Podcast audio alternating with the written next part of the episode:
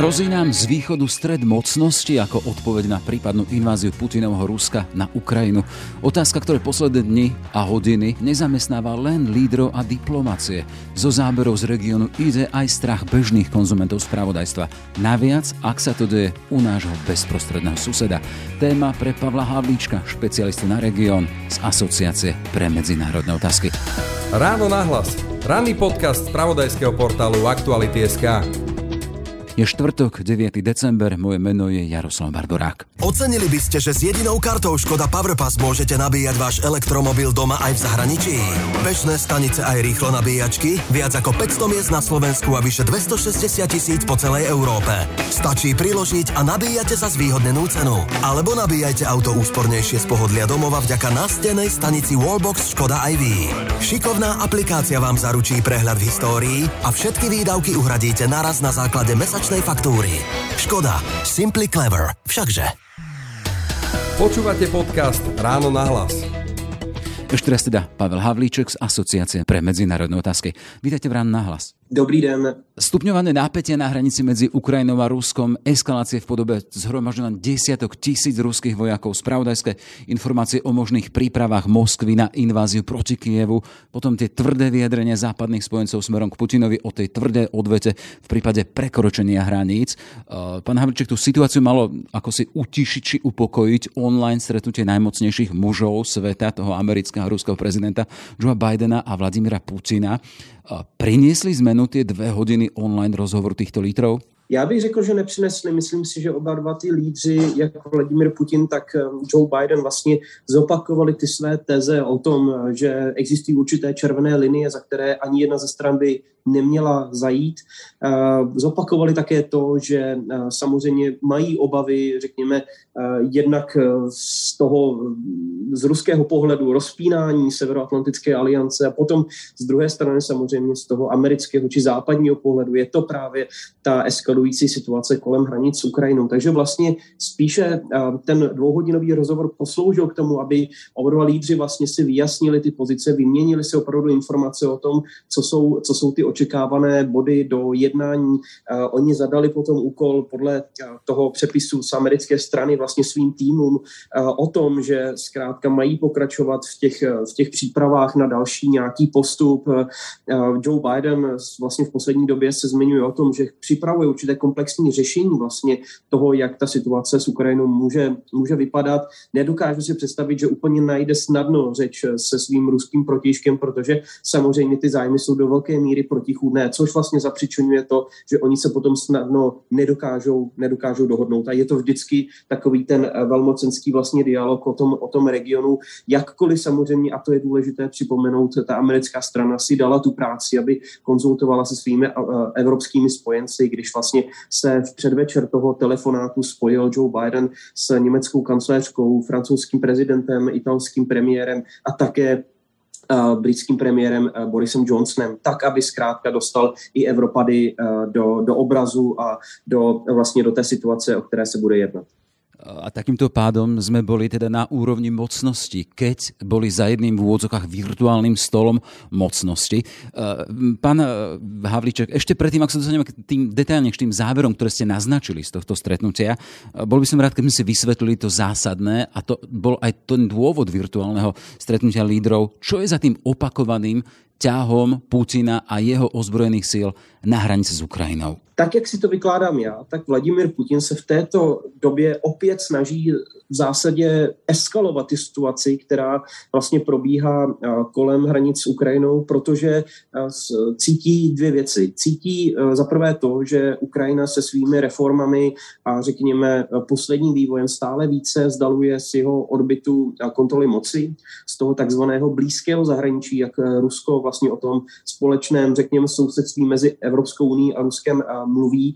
Zkrátka Ukrajina jasně deklarovala od toho roku 2014 a změn, které tam proběhly, že se orientuje na Evropskou unii, že se orientuje na Severoatlantickou alianci a vlastně tím způsobem se stále více zdaluje Rusku. To je první věc. A druhá věc, a proč to přichází právě teď, je, že určité, v určitém smyslu slova teď je určitá chvíle, kdy, řekněme, Vladimir Putin může tlačit na to západní společenství, které trpí celou řadou krizí vlastně. Pokud se podíváme například na tu situaci kolem energetiky a stoupajících ekonomických cen, které zaměstnávají, řekněme, evropské společnosti tak, aby se koukali dovnitř. Stejně tak v této chvíli probíhá vlastně tranzice moci v Německu, ustanovuje se nová vláda, čekají nás francouzské parlamentní volby, které taky eh, vlastně přinesou určitou turbulenci a to, že se například Francie, druhá z těch zemí, která vlastně je zapojená do toho minského mírového procesu a do toho takzvaného normandského formátu, vlastně eh, do určité míry zkrátka, eh, zkrátka stahuje sama do sebe, řeší svoje vlastní problémy a to v určitém smyslu slova může vytvářet ten pretext pro to, aby Rusko dnes eskalovalo tu situaci, protože ono vidí, že uh, i Spojené státy konec konců si otáčí stále více do té indopacifické oblasti a nejsou ochotny zkrátka zaměstnávat své vojáky a vysílat je na východ Ukrajiny anebo do, do střední a východní Evropy. Takže tohle to je ten kontext vlastně, na základě kterého se Vladimír Putin snaží vlastně vytvořit ten tlak, aby dosáhl určitých svých cílů, které potom můžeme dále diskutovat. Ale v první řadě je to samozřejmě zastavení toho procesu integrace Ukrajiny v to západní společenství, jak to vlastně požadoval i Vladimír Putin během toho rozhovoru, aby NATO a Spojené státy jasně dali garance toho, že nedojde nikdy k rozšíření Severoatlantické aliance o Ukrajinu, která má jenom při, pro připomenutí od roku 2008, řekněme, slíbeno, že se jednou stane členem eh, této aliance, eh, jakkoliv to může být za dlouhou dobu. Ta optika Vladimira Putina, ako byť z toho, čo hovoríte, eh, stále neakceptovala to, že Ukrajina je slobodnou krajinou so svojimi ašpiráciami.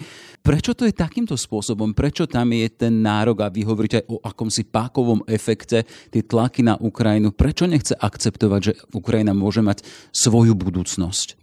Tohle je velmi zajímavá eh, věc, která by stála za rozebrání a měli bychom si na to udělat samostatný seminář. Jenom pro připomenutí z poslední doby. Eh, pokud jste sledovali některé třeba iniciativy ze strany ruského prezidenta Vladimira Putina, když ve svých článcích opakovaně prohlašoval, že Ukrajina ehm, je vlastně nedělitelnou eh, součástí, řekněme, toho ruského prostoru. Mluvil o trojjediné podstatě, řekněme, ruského, běloruského a ukrajinského národa, které vlastně i historicky takto identifikoval a snažil se vlastně vymazat do určité míry nebo alespoň v určitém smyslu manipulovat, řekněme, moderní dějiny té země a propojit vlastně takovou uh, zvláštní konstrukcí do toho uh, ruského prostoru, včetně samozřejmě jazykového a kulturního.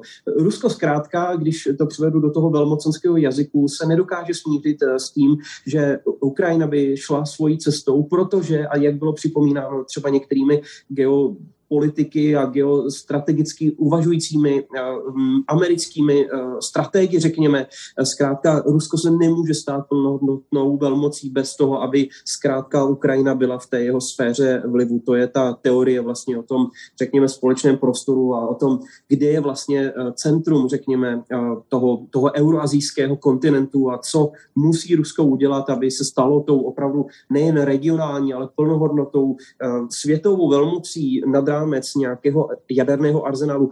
Ukrajina je k tomu všemu samozřejmě klíčovou zemí se svým přístupem k Černému moři, se svými, eh, řekněme, hospodářskými a zemědělskými kapacitami. Je to zkrátka jedna z největších zemí v Evropě, která uh, zásadním způsobem ovlivňuje vlastně dění v tom regionu.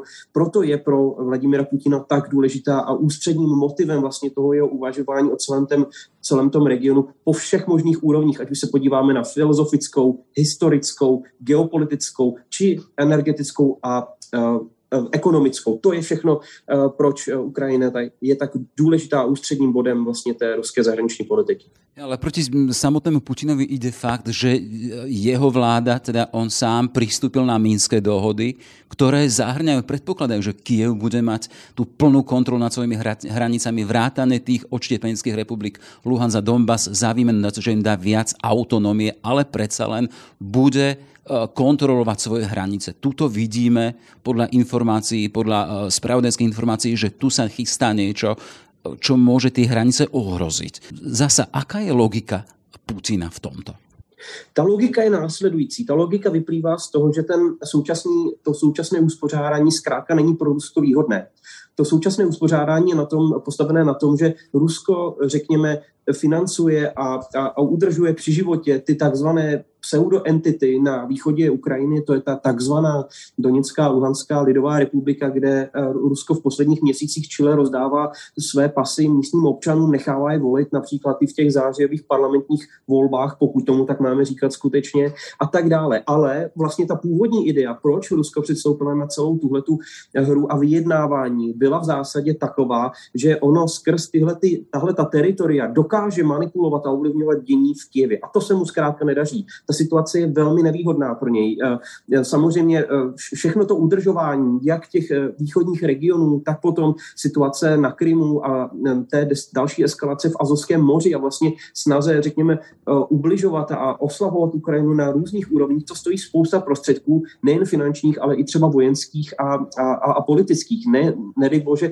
kdybychom se měli bavit o diplomatickém kapitálu, který Putin na Ukrajinu v posledních letech vystřílel, kdy se ta země, jeho vlastní země dostala v zásadě do obrovské izolace kvůli tomu, co dělá a kvůli tomu, že ve 21. století přepisuje hranice uh, států uh, v, Evropě. To je zkrátka něco, kde Putin zkrátka vsadil vše, vše na jednu kartu a ta se mu nevyplácí. A proto on dnes přichází s další eskalací a mluví se o tom, že do toho února by se k ukrajinským hranicím mohlo přesunout až nějakých 175 tisíc vojáků, což by opravdu pro Ukrajinu nepoměrně menší stát, ale, ale vojensky také eh, samozřejmě slabší nejaderný stát, tak znamenalo velmi zásadní ohrožení. A jenom ještě připomenu jednu věc, ta celá situace na hranicích s Běloruskem, kterou jsme diskutovali posledně spolu, tak vlastně také Ukrajině neprospívá, protože vlastně dále odhaluje ty slabiny a posouvá tu uh, ukrajinsko-ruskou hranici o další stovky kilometrů na západ a vytváří z Běloruska další vlastně předpolí, kde se Rusko může angažovat a potenciálně Ukrajinu ohrožovat. Takže tohle to je opravdu ten širší kontext toho, co se dnes děje v tom regionu. Vy hovoríte, že mluví se o tom, hovorí se o tom, že by tam mali prísť až do nějakých 170 tisíc ruských vojakov.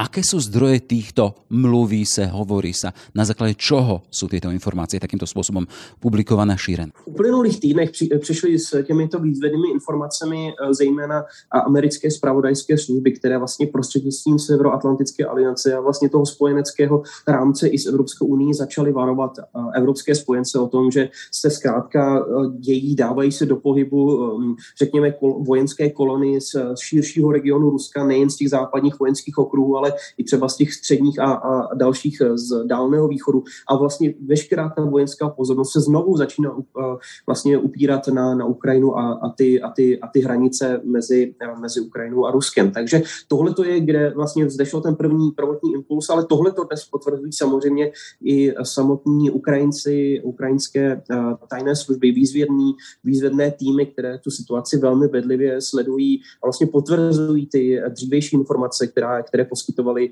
um, američané, americká diplomacie pro evropské spojence, kteří jsou velmi, velmi znepokojeni. Samozřejmě tyto, tyto informace a řekněme tahle ta spravodajská činnost um, probíhá na úrovni také Severoatlantické aliance, když uh, opravdu celá aliance se mobilizuje. Bylo to vidět v těch posledních dnech a, a, a týdnech, kdy opravdu probíhaly opakovaně setkání v různých formátech uh, evropských spojenců, na, některá třeba i s ruskou účastí v rámci třeba OBSE ve, ve Stockholmu, kde došlo vlastně k prvotním setkáním eh, a výměně názorů třeba americké strany s tou Ruskou na toto, na toto téma. Takže eh, tohle jsou vlastně zdroje těch informací, které v těch uplynulých dnech a týdnech opravdu eh, se stávají čím dál tím homotnější a, a jsou vojenští strategové a experti, kteří popisují dokonce přesuny těch vojenských divizí opravdu na hranice s Ukrajinou, tak, jak to, jsme toho ještě nikdy nebyli svědky v historii. Takže tohle to je opravdu něco, co je poměrně důkladněji dnes zmapováno zmapováno a ty informace jsou právě i díky, řekněme, výzvedné činnosti docela dobře známy. Pojďme k tým výsledkom toho samitu mezi Bidenom a Putinom. Čo tam zaznělo ze strany USA a Ruska? Eh, len poďme k tomu, čo bolo publikované. USA mali vyjadriť hlboké znepokojenie z vojenskej eskalácie na hraniciach s Ukrajinou a zaznela tam hrozba tvrdých ekonomických sankcií. Putin zas podľa Kremľa požiadal o záväzné záruky nerozširovať NATO na východ a poukázal tiež na aktivity aliancie v blízkosti ruských hraníc. Zastavme sa na tých, najprv pri tých sankciách. Komunike hovorí o ekonomických, teda nie silových. Už to máme vnímať ako pozitívum, signál, že diplomacia na teraz výťazí? Já bych řekl, že eh, pro teď alespoň ta diplomacie začíná hrát opravdu prim v tom smyslu, že eh, americká strana společně s evropskými spojenci a mohli jste zaznamenat celou řadu vyjádření od šéfky Evropské komise až po jednotlivé členské státy, které se opakovaně vyslovovaly, že zkrátka jsou připraveny vzít na sebe i třeba některá rizika, zkrátka spojená s ekonomickými, těmi strukturálními velkými sankcemi proti, proti Rusku v případě, že se ten putinský režim rozhodne. Tu situaci eh, prostě eskalovat a zautočit eh, nějakou formou, ať už, ať už plnohodnotnou, anebo alespoň nějakou dílčí formou eh, posílit vlastně tu, tu vojenskou přítomnost a, a agresi vůči, vůči Ukrajině. Takže tohle to je určitě něco, co se dnes diskutuje daleko širším způsobem. Chile se dnes mluví o tom, jakými prostředky by opravdu ten západ mohl řekněme, nějakým způsobem reagovat. Mluví se o tom, že by například Rusko mohlo být eh, odpojeno od té bankovní platformy SWIFT, eh, což je vlastně takový základ úplně dnes eh, evropského bankovnictví, toho západního bankovnictví. Možnost obehu penězí v rámci mezi štátmi, jasné? To je zacílení na, té, na ty ruské třeba státní banky, zacílení na ruské oligarchy. Tohle to jsou všechno klíčové prostředky k tomu, aby ten ruský režim vlastně byl v zásadě odstrašen. To je vlastně ta politika aktivního odstrašování eh, proti, eh, proti vlastně nějakému zásahu z ruské strany. To je vlastně ten systém toho, že my diplomaticky dáme na stůl určitá opatření a Rusko si potom bude muset spočítat, jestli se mu vyplatí to, že jeho Nord Stream 2, jeho ten severní potok energetický, řekněme, zdroj spojující Rusko a Německo bude zastaven, jestli se mu vyplatí, že bude odstřiženo od, řekněme, finančních toků a přesně výměn eh, té, té valuty, což je vlastně ještě horší než eh, odstřižení třeba od té platformy SWIFT. Jestli se mu vyplatí, že jeho nejbližší spojenci, konkrétně Vladimíra Putina, budou, řekněme, paralizováni a jejich finanční aktivity na západních trzích eh, které zkrátka umožňují, aby ruské obrovské společnosti, globální společnosti fungovaly v takto propojeném systému dnes tržní ekonomiky světového oběhu Zkrátka, jestli se mu vyplatí všechna tato opatření, o kterých se dnes již veřejně diskutuje, že budou nasazeny v případě, že Rusko se bude snažit dále na tu Ukrajinu tlačit a prosazovat další agresi. Je to akási teda výstrah zo strany Spojených štátov a mocnosti, ekonomické sankcie, noha vo dverách. Otázka, či môžu byť účinné, naznačujete, že by mohli nejakým spôsobom priviesť až spomaliť e, ekonomiku Ruska. Na druhej strane otázka, nakoľko účinné a nehrozí ten efekt ešte väčšieho nasrdenia Putina, nahnevania? Viete, že to môže spôsobiť čosi ešte úplne iné? Já bych řekl, že ne, protože pokud se podíváme na ty, na ty kroky Vladimira Putina v minulosti, ať už od roku 2014 nebo uh, vlastně od jeho uh, vstupu uh, do politiky v roce 1999, tak my známe Vladimira Putina do velké míry jako toho pragmatika, který zkrátka zkouší, jak daleko může dojít zkouší a testuje vlastně ty západní limity, kam až, co si může dovolit, jak vůči Ukrajině, kde samozřejmě ta agrese je velmi otevřená, tak zejména vůči tomu západnímu společenství, kde on volí prozatím alespoň eh, ty metody, které eh, alespoň, řekněme, maskují to ruské zapojení, ať už je to ovlivňování demokratických procesů, nasazování různých hackerů a, a, a kyber, kybernetických eh, útočníků, které potom cílí, kteří potom cílí na třeba západní instituce a tak dále a tak dále. Zatím volí spíše tyto prostředky, než aby, řekněme, eskaloval přímo vojenskou taktikou, vojenskou silou.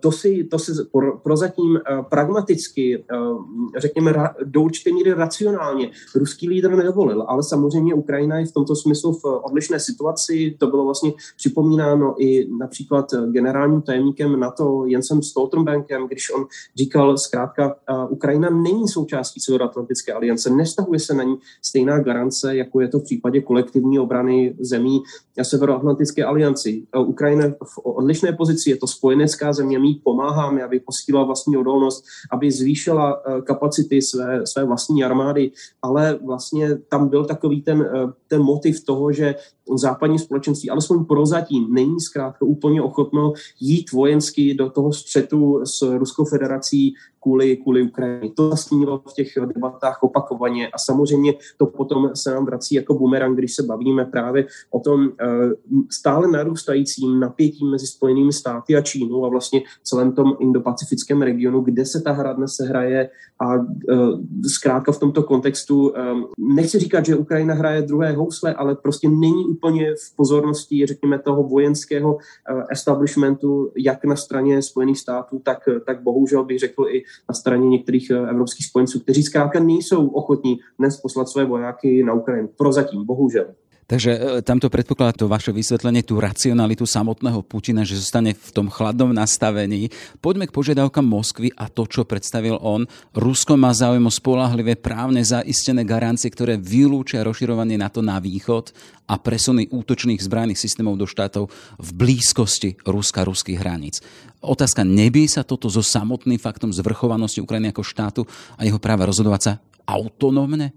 A môže medzinárodné spoločenstvo v Moskve vôbec naplniť takúto požiadavku? Tohle to nelze a bylo to okamžitě odmítnuto jak ze strany amerického prezidenta, tak celé řady vlastně evropských a světových státníků, kteří poukazují samozřejmě na to, že Ukrajina jako kterákoliv země, jako, jako je to v případě Slovenska či, či České republiky v 90. letech zkrátka, kdy my sami jsme si dokázali a mohli vybrat ten zahraničně politický kurz a mohli jsme si nakonec v případě obou našich zemí zkrátka vybrat tu cestu návratu do Evropy, eh, do Evropské unie, do Severoatlantické aliance. To je zkrátka svobodnou vůlí tak jak to vidí západní společenství, ten liberální přístup vlastně i třeba v oblasti mezinárodních vztahů je zkrátka postaven na tom, že eh, i tyto, řekněme, střed, země střední a malé velikosti mají právo si vybrat svoji budoucnost. To vlastně zakotvuje i, řekněme, eh, ten, ten právní řád v Evropě, který byl nastaven po konci eh, svět, studené války, právě třeba pařížskou konvenci, která přímo říká, každá země v Evropě si dokáže a musí si umět vybrat svůj vlastní, eh, řekněme, kurz, eh, svoje vlastní, svoji vlastní orientaci, ať už je to doleva či doprava, je to zkrátka rozhodnutí těch lidí, těch politiků, politické garnitury a nikdo, žádná třetí velmoc, ať už je to Rusko nebo Spojené státy nebo Německo nebo Česká republika, Slovensko do toho nemá právo mluvit. To je zkrátka rozhodnutí té dané země. A tohle to je zakotveno, řekněme, v tom post studenoválečném uh, uspořádání v Evropě, které se Rusko snaží samozřejmě rozrušit a revizionisticky k němu přistupuje. A z tohto pohľadu, čo má byť takým tým upokojením alebo nasýtením Putina, aby to bola tá stratégia win-win, aby boli obidve strany spokojné? Lebo teraz hovoríme o požiadavke tvrdej Spojených štátov, ktoré zastupujú teda aj ostatné mocnosti. Však e, Biden komunikoval so svojimi partnermi, či sme ich spomínali, v naj, najsilnejších štátoch Európy. Čo má byť tým, čo upokojí a uspokojí Putinové nároky v tomto? Já si bohužel z stávajících uh, okolností úplně nedokážu představit situaci, za které by uh, Vladimír Putin byl spokojen, aniž by, uh, řekněme, měl on sám přímo či nepřímo kontrolu nad děním v Kijevě a řekněme, měl to, to právo veta nad tím, co se, jak se Ukrajinci budou rozhodovat. Bohužel já si tady dokážu představit jenom jednu jedinou strategii a to je ta takzvaná politika silné ruky, kde zkrátka západní společnost si jasně řekne, že tyto požadavky nejsou přijatelné a jenom ta politika silné ruky bude něco, na co eh, Rusko a Vladimir Putin budou slyšet, protože jakkoliv to dnes nevypadá, to řínčení zbraněmi opravdu je velmi, velmi řekněme, čilé, tak vždycky v minulosti, když, řekněme, byl přijat tento kurz, řekněme, té silné odpovědi na ruské kroky, tak Rusové se stáhli. Jenom to ještě posunu na druhou úroveň, kde možná určitý potenciál existuje. To je vlastně ta druhá velká taková linka, která se řine, řekněme, tím eh, ruským uvažováním o sobě samém, eh, uvažováním především ze strany ruského režimu, ale do určité míry i té společnosti. A to je samozřejmě respekt. To je respekt vůči, vůči Rusku, to je určité uznání jeho velmocenského postavení, které potom bohužel znamená to, že oni likvidují to, co mají v tom sousedství, ale eh, určitý, v určitém smyslu například i summit nebo telefonát mezi americkým prezidentem a tím ruským, tak už je do určité míry vlastně uspokojení toho, postavení v tom smyslu, že ano, my, američané, americký prezident, jeden z nejmocnějších mužů na této planetě, zkrátka zvedne telefon a bude rozmlouvat s ruským prezidentem. To je pro ně v určitém smyslu samozřejmě uznání. Je to určitá otázka i legitimity, která je v případě Vladimira Putina stále více spochybňovaná, ale on o to usiluje. Ale je to samozřejmě i právě to, že Rusové jsou braní, řekněme, v dialogu jako rovným s rovným, tak, jak přesně k tomu přistupují teď třeba Spojené státy, jakkoliv oni sami dávají najevo, že, že Rusko hraje revizionistickou hru a není ve stejném postavení jako třeba Spojené státy, tak to je přesně něco, kde ta dynamika může také vlastně nějakým způsobem být jako vlastně pro Rusy zajímavá. A už takováto setkání jsou pro ně, řekněme, v určitém smyslu atraktivní a můžou uspokojit, řekněme, tu domácí poptávku, protože spousta těch věcí, které eh, Rusové dělají v, eh, v zahraniční politice, v mezinárodních stazích, tak je potom eh, samozřejmě prodávána zpátky do ruské společnosti, která má zájem a není za, prozatím bohužel vypořádána s tím svým dědictvím rozpadu Sovětského svazu, který si na konci roku tohoto roku připomínáme a, a probíhá tam zkrátka to, to vidění světa z ruského pohledu jako, jako zkrátka stále ten unipolární svět, kdy zkrátka byly to Spojené státy a Sovětský svaz jako ty, řekněme, nejhlavnější světové velmoci, velmoci podle kterých se ostatní orientovali. Tahle ta reflexe toho, že už to není pravdou a Rusko je dnes spíše regionální velmocí s jaderným arzenálem, tahle ta tam nikdy neproběhla a vlastně na to samozřejmě i ten ruský režim Vladimira Putina spoléhá, že vrátí zpátky Rusko, řekněme, do toho velmocenského postavení, nechá ho vstát z těch pomyslných kolen, jak se o tom častokrát referuje eh, z těch 90. let, že Rusko je zpátky, Rusko je velké, Rusko je silné a musí s ním mluvit eh, američané a americký prezident. Ako teda dále, a to sa pýtame v kontexte toho, že sme v hodinách, eh, keď aliancia dnešným dňom stratila svoju silnú vyjednávačku v pozícii Angely Merkelovej, ktorá po 16 rokov sa rozlúčila s kancelárským postom ona ako by to s Putinom vedela. Vidíte nejakého nástupcu v rámci eh, tej plejady európskych či svetových lídrov, ktorí by to s Putinom vedeli? Tohle to je velká otázka a je to právě si myslím jedna z těch příležitostí, kterých eh, se Rusové snaží využívat eh, pro to, aby vytvořili tlak na to západní společenství, protože pravděpodobně, a já zatím možná eh, vaši posluchači budou mít jiný názor, ale já zatím takového člověka na evropské půdě nevidím. Vidím um, Emmanuela Macrona, který má samozřejmě obrovské ambice, je to, je to již dnes, řekněme, velký evropský politik, má za sebou jeden z nejsilnějších a poslední vlastně jaderný stát v Evropské unii, alespoň po vystoupení eh, Velké Británie. Je to samozřejmě velká země, která má své ambice, ale nemyslím si, že on by tím svým eh, postavením, řekněme, a určitým myšlenkovým směřováním dokázal zaujmout tu samou pozici, jako měla Angela Merkelová a její země Německo, která zkrátka stojí ve středu toho evropského vyjednávacího procesu. Eh, z jedné strany přes vyjednávání v Bruselu, ale přes své vlastní sousedy a bilaterální soustavu, řekněme, vzájemně propojených vztahů tak, jak dokázala ovlivňovat, řekněme, um, a usměrňovat mnohdy uh, ty evropské debaty, ať už to byly některé velké krize, například právě s Ruskem a uh, prosazování udržení, řekněme, toho sankčního uh, režimu vůči, vůči představitelům Ruské federace za jejich agresi vůči Ukrajině posledních sedm let. A tohle to bude obrovská výzva pro, pro nastupujícího kanceláře Šolce, který dnes byl právě uveden do funkce, jak jsem pochopil, a vlastně bude opravdu hned dán do té eh, role eh, to, co má Rusko rádo, vytvořit ten tlak na nastupující garnitury. Viděli jsme to i na začátku tohoto roku, vlastně v případě Joea Bidena. Zase je tady ta forma eskalace, kdy samozřejmě Rusové usilují zásadním způsobem o dokončení třeba toho projektu Nord Stream 2 a tento, tato forma nátlaku může hrát svoji svoji roli. Takže zatím toho člověka úplně vyprofilovaného jasně nevidím. Může to být eh, Olaf Scholz, může to být eh, v brzké době jako eh, nástupce a následovník, i třeba myšlenkový do velké míry Angely Merklové, ale může to být i do budoucna, pokud dojde k jeho znovu zvolení, třeba současný francouzský prezident Emmanuel Macron, který zkrátka převezme tu roli té ústřední velmoci a toho hlavního vlastně tahouna těchto zahraničně politických debat, ale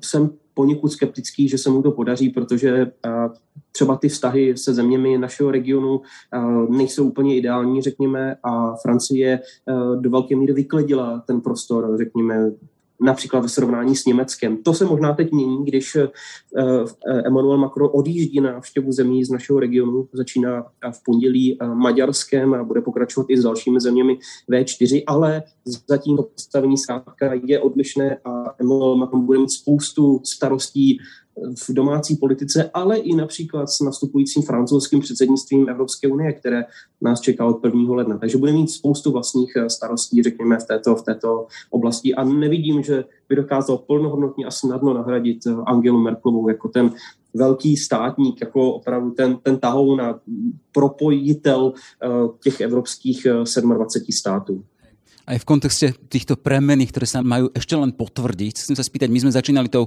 znepokojivou otázkou, či sa v našom geopriestore nemusíme obávať ozbrojeného konfliktu mocnosti naviac za našou východnou hranicou. Aká je vaša odpoveď?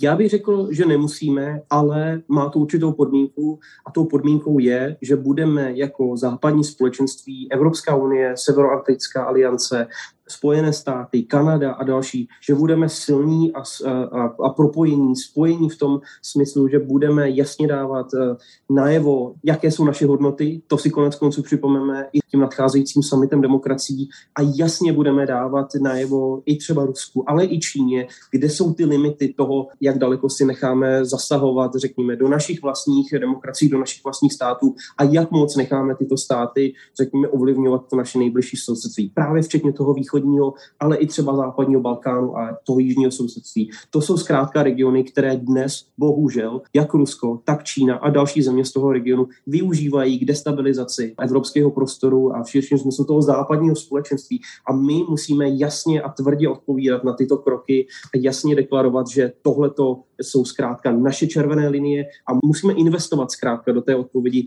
tak rezolutně, aby tyto země byly donuceny v zásadě se, se stáhnout a neeskalovat tu situaci dál, tak jak jsme se o tom bavili právě v případě té pragmatické pozice Vladimira Putina. Konštatuje Pavel Havlíček z Asociace pre medzinárodné otázky. Ďakujem za váš čas. Já vám také děkuji. Přeji den.